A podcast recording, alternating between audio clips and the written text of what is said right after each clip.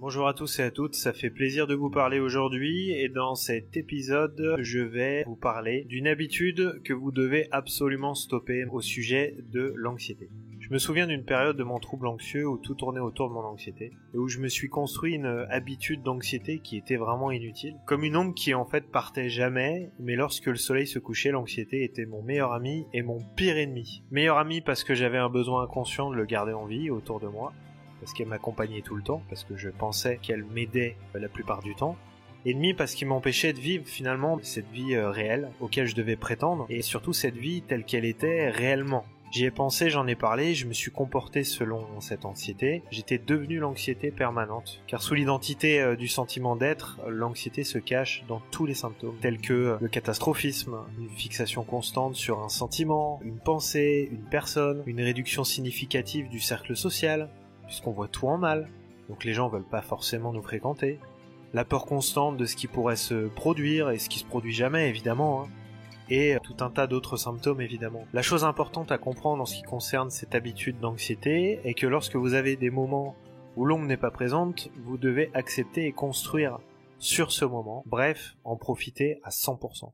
Trop de personnes reviennent à la familiarité et tournent leurs attentions vers ce qui pourrait mal tourner par réflexe, non pas parce qu'elles ressentent de l'anxiété, mais par réflexe et par habitude, au lieu de renforcer leur connexion à cet instant présent. La souffrance il faut qu'elle reste une option. Néanmoins, c'est vrai qu'il est difficile de le comprendre lorsque cette souffrance est devenue habituelle. La souffrance, c'est une dépendance, un désir satisfait par l'enfant intérieur qui cherche à préserver ce qu'il croit être vrai, et qui cherche surtout à préserver une zone de confort, qui a peur de l'inconnu, en un seul mot, et qui souhaite pas découvrir l'inconnu, en deux mots. Et c'est là toute la nuance, c'est que le passage de l'enfant intérieur à l'adulte nécessite cet esprit d'aventure. Non.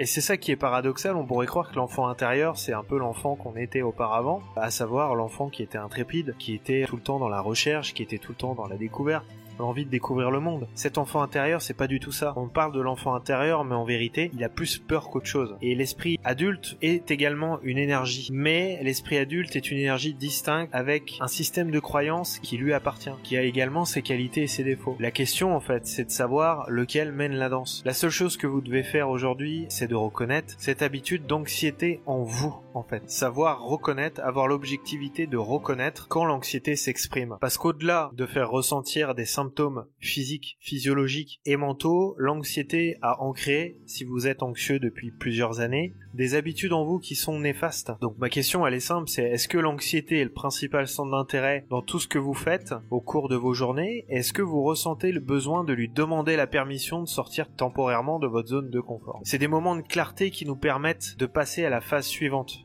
de notre voyage de guérison comme je l'appelle, et ce voyage pour guérir de l'anxiété. C'est des choses dont on doit rester conscient pour aller de l'avant et agir en conséquence. Donc je vous le demande encore une fois, essayez de détecter dans votre vie de tous les jours les réflexes d'anxiété que vous pouvez avoir, et ce sont les réflexes de quelqu'un d'anxieux, mais qui ne ressent pas de l'anxiété. Et j'entends par réflexe que ces comportements que vous avez, vous les faites sans ressentir d'anxiété. Ce sont juste des conséquences de l'anxiété que vous avez pu avoir auparavant, et donc il faut absolument les supprimer ce qui devrait pas être une difficulté dans le sens où il s'agit simplement de réflexes. Voilà, c'est tout pour le podcast d'aujourd'hui. J'espère que vous pourrez être en mesure de prendre du recul et de connaître vos habitudes d'anxiété et que vous pouvez supprimer euh, de votre quotidien. Ça m'a fait plaisir de vous parler. Je vous dis à la prochaine.